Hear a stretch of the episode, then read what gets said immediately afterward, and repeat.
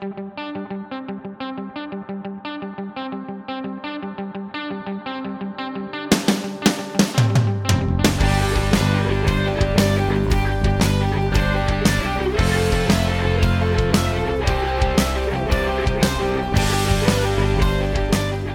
everyone. Hello, hello. Uh, welcome back to Finding Freedom in Finance. Um, my name is uh, Braden, and it's good to be back. I know I've it's been a while, and I'm sorry about that, but I'm back and I'm here and I'm ready to go again. And I've got a pretty decent one for you this week here. I'm telling you, this has probably now been my most researched video. I'd say I put more into this one because today we're going to be talking about stablecoins. Now, this may be a completely new topic for some of you because it's a fairly new topic to me. I definitely had to do the most research for this because it is kind of going down the crypto rabbit hole just a little bit more. And so I wanted to learn about stablecoins because I know that they kind of act as like a cash equivalent and you can get crazy amounts of interest on them. So I, that was kind of the main reason for wanting to study this. And also my crypto, my Bitcoin podcast did really well comparatively. So figure I'll keep going down the crypto rabbit hole just a little bit. I got NFTs, and then I'm probably gonna do NFTs after this one, and then I'll probably pull back out into some more basic mainstream finance topics because it can't just be an investment podcast, and I know that. So, what is a stablecoin? A stablecoin is a digital dollar backed by the real thing, but it can't be spent on most things a lot of times stablecoins are used to transfer you transfer that your stablecoins into a different type of cryptocurrency. Some some um, exchanges, some crypto exchanges require that you go through a stablecoin. You can't just convert your money to Bitcoin. Sometimes you have to convert your money to a stablecoin to Bitcoin. Um, it's funded by the users.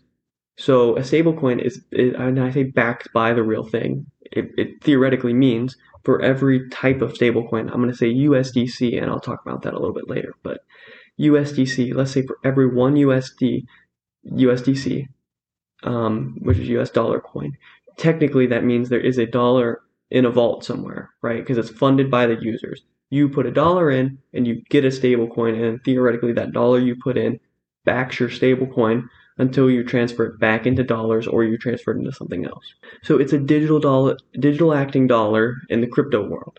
You can buy and sell crypto, transfer transfer it to uh, different exchanges, and convert it back to USD for free. It's basically a very liquid dollar that you can use in the crypto space.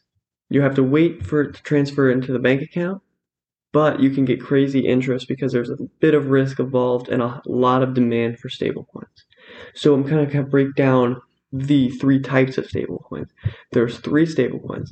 There's centralized stablecoins, decentralized stablecoins, and unbacked stablecoins. So the first um, type of stablecoin is a centralized stablecoin, and that is one created by a company. Right. The two most famous examples of this are Tether USDT and USDC. So USDT is Tether, and it is a coin created by the Tether company, right? So te- so it, it, works a lot like any other company where Tether created a service, a, a product that other people wanted to use, and you can use this dollar. Like I said, it's it's very important in the crypto world, and I can kind of get into that later on its big uses. But it's very interesting. Um, but the problem with Tether is there's been some issues related to whether it's actually one to one backed by US dollars, right? Because theoretically that's the case, but maybe they invested in something else, right? Because you have to think about why these companies create stablecoins. And they did it because you get a bunch of cash from people. Because if I buy a stablecoin with my cash, they now have cash and they can invest this cash, right? And what if they take a loss on this cash? They don't have as much right? So there's issues about one about one to one backing, and that's kind of an issue with kind of the whole centralized stablecoin. Is the, you know the whole point of crypto, at according to some people, is decentralization, and these centralized stablecoins are created by a for-profit company who theoretically can do whatever they want with the stablecoins. Theoretically, so you have to kind of take that into account when you're thinking about a centralized stablecoin right? And these companies create this, get a whole bunch of cash, and then they can invest the cash however they want right? And then there's USDC, which is created by Circle and Coinbase. I'm sure most of you have heard of Coinbase. It is one of the most popular crypto exchanges on the market, and it's had similar allegations, although the, uh, as Tether, although they're a lot less serious. Um, there's a lot less controversy around USDC versus USDT. Yeah, moving on to the second type of uh, stablecoins, there's decentralized stablecoins. Decentralized stablecoins are stablecoins that hold their reserve assets on the blockchain using other cryptocurrencies and smart contracts. So instead of dollars, they're backed by other cryptos.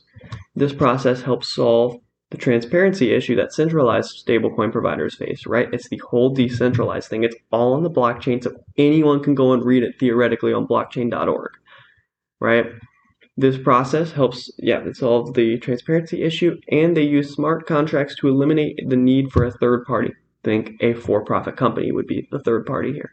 The most, the most popular one of these is called DAI, D-A-I, and it's overbacked by Ethereum, right? So you think about it, Ethereum could go up and down, whereas the dollar doesn't go up and down. A dollar's worth a dollar, right? A dollar may lose its value relative to other currencies, but crypto, it's, it's different. It's, it's a dollar's a dollar, right? And all cryptos are kind of priced in dollars. It is overbacked by Ethereum, right? So there's more than one dollar's worth of Ethereum for every one dollar, right? You have to back it with more because if your Ethereum crashes a bajillion amount, like it did during March 2020, then all of a sudden you don't have a one to one dollar ratio and you may not be able to get your dollar back, right? It, just in case Ethereum's price falls. Think about March 2020. $8 million worth of DAI was lost after Ethereum's price tanked.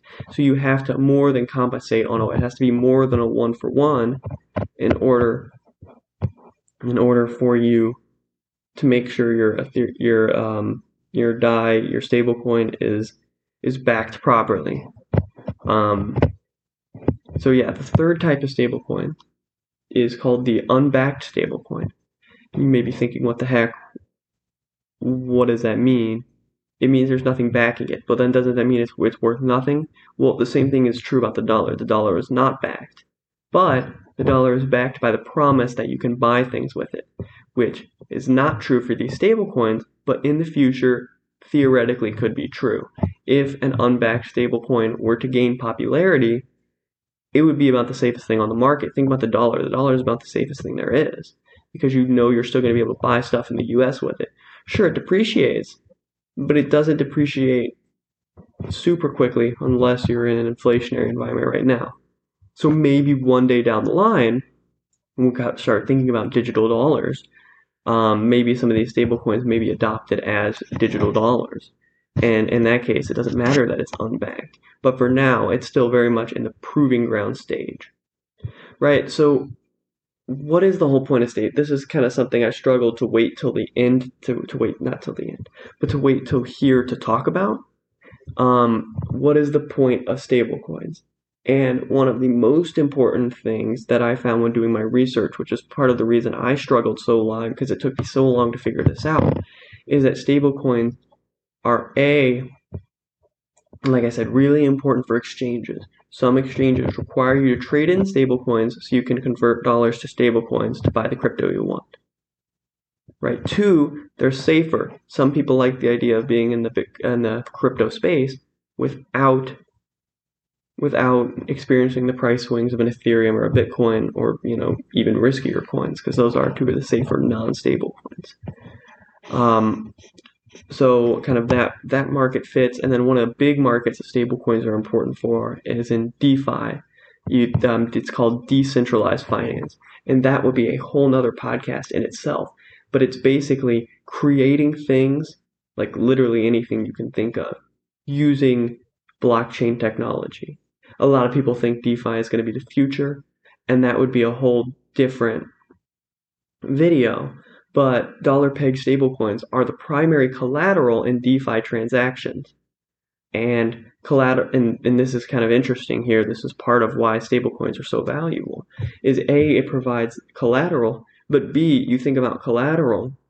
Collateral is illiquid, right? If you if you get if you get a loan from somebody and you say, okay, I will have my car as collateral for this loan. So if I don't pay this loan back, you can get my car you're not going to go out and sell your car right? That's not how it works. You're not going to sell your car because then the person on the other side would be very upset because that was the collateral. And know, maybe that money would be the collateral. So you're not going to do anything with these stable coins that you have that are collateral, right? You you offer these stable coins up as collateral because they're so much easier to transfer than dollars. It's easy to transfer them over the blockchain and things like that. So you get you get a DeFi you you enter a DeFi transaction and you say, okay, these these um, stable coins are my collateral if I'm unable to render my service, pay back, whatever you're doing on DeFi. I don't know a whole lot about DeFi, so I'm gonna kind of not. So I'm kind of not gonna. I don't really kind of know what transactions you would do in the decentralized finance space because I don't know all that much. But still, even you know, it, it, it applies to normal loans, right? Like I said, you you don't sell your collateral. It doesn't work like that you don't sell your collateral because you need to hold that just in case you aren't able to pay back the loan or render the service. So it's a lot like locking up stablecoins in a vault, lowering supply. And we, we, we know a lot about basic economics here. If you lower the supply, you're going to increase the price, right? So there's a lot of demand from DeFi, but this DeFi demand also decreases the supply because main way it is used in DeFi is as collateral. So it's very interesting because you have um, demand from exchanges, you have DeFi demand, and I mean you have regular people demand whenever uh, whenever they kind of want to hold on to safety and not have volatile assets, and then you have you have DeFi demand, and then you also have this DeFi demand causing a decrease in supply, which is very interesting, right? And so what happens is you can get some some really insane interest on these um, on these on your stablecoin, right? If you were if you were to go out and buy some stablecoin, what you can actually do is you can lend out your stablecoin to other people so they could use it as collateral, use it in exchanges, use it, use it however they want to do it, and you can get a large amount of interest because of the supply and demand mismatch, right? And you, like like I said, you can get high single digit interest through numerous accounts, um, like Gemini, Crypto.com. You can you can kind of enroll your stablecoin in a lending process, right? So the so the interesting thing is you can actually get interest because there's a big supply and demand mismatch because there's actually a decent amount of, of demand kind of in the um, in this DeFi space through these crypto exchanges. So, you know, the first thing I wanted to do when I looked up stablecoins and I got and I got ready to do some research for this was what is the niche that stablecoins right? So, you know, you kind of think about the niche stablecoins solve. And that niche is is that stablecoins cut down on fees, transfer times, and potential privacy infringement because it is dollars going through the blockchain process, right? To send these uh, to send these um, dollars to someone else or to a different bank, you know, whatever you want to do to send it somewhere else, different country, different whatever. All you have to do is send it to a crypto address. And you know, you think about Bitcoin, you can just send Bitcoin, but who Bitcoin's price could have changed in the time and you could have a lot less money. And you never really know. So it's just a stable way of accessing the uh, blockchain ecosystem and the crypto space without worrying that your money could go up or down using something like a Bitcoin. It's kind of the best way I understand how what the niche they solve. And because there's so high demand and there's a mismatch of supply, you can actually earn a decent amount of interest by taking some of your stable coins and actually host giving them to the blockchain in exchange for some interest whenever you decide to get them back. So you know, kind of big takeaway here is stablecoins are still really liquid and you could actually earn a lot of interest on them. You think about bank accounts, they're not offering 8% right now. So it may be worth, an, you know, not financial advice, but I was thinking about potentially for me diversifying some of my cash pile into some stablecoins and lending them to the market because it's actually a lot of interest on it, but it's still very liquid cash that I could cash out at any moment and be able to use right? It's, it's actually very interesting.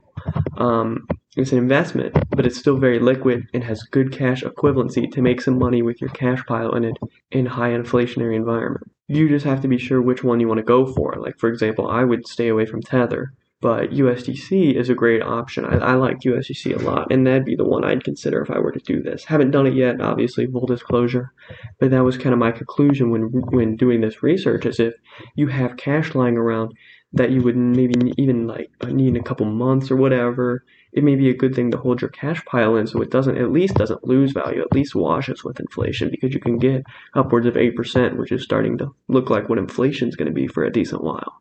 So that's kind of what stablecoins are, kind of a digital dollar that you can transfer, use all the crypto, you know, benefits without worrying about the volatility. And that the big takeaway is that there was a pretty large uh, supply and demand mismatch that you can kind of take advantage of by uh, lending some stablecoins to the system. So, you know, I'm sorry it's a little bit short of an episode this time. You know, um, it actually was a lot quicker to go through this than I thought it would, but hopefully you're able to still get a lot of information out of stablecoins. If you need anything else, Google it.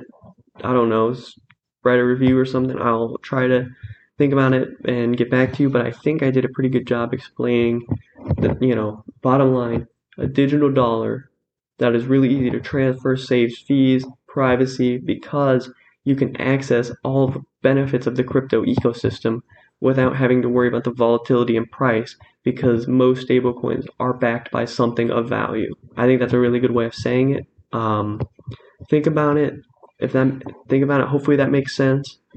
And that's about it for me. Thank you very much. Um, hope you have a wonderful day.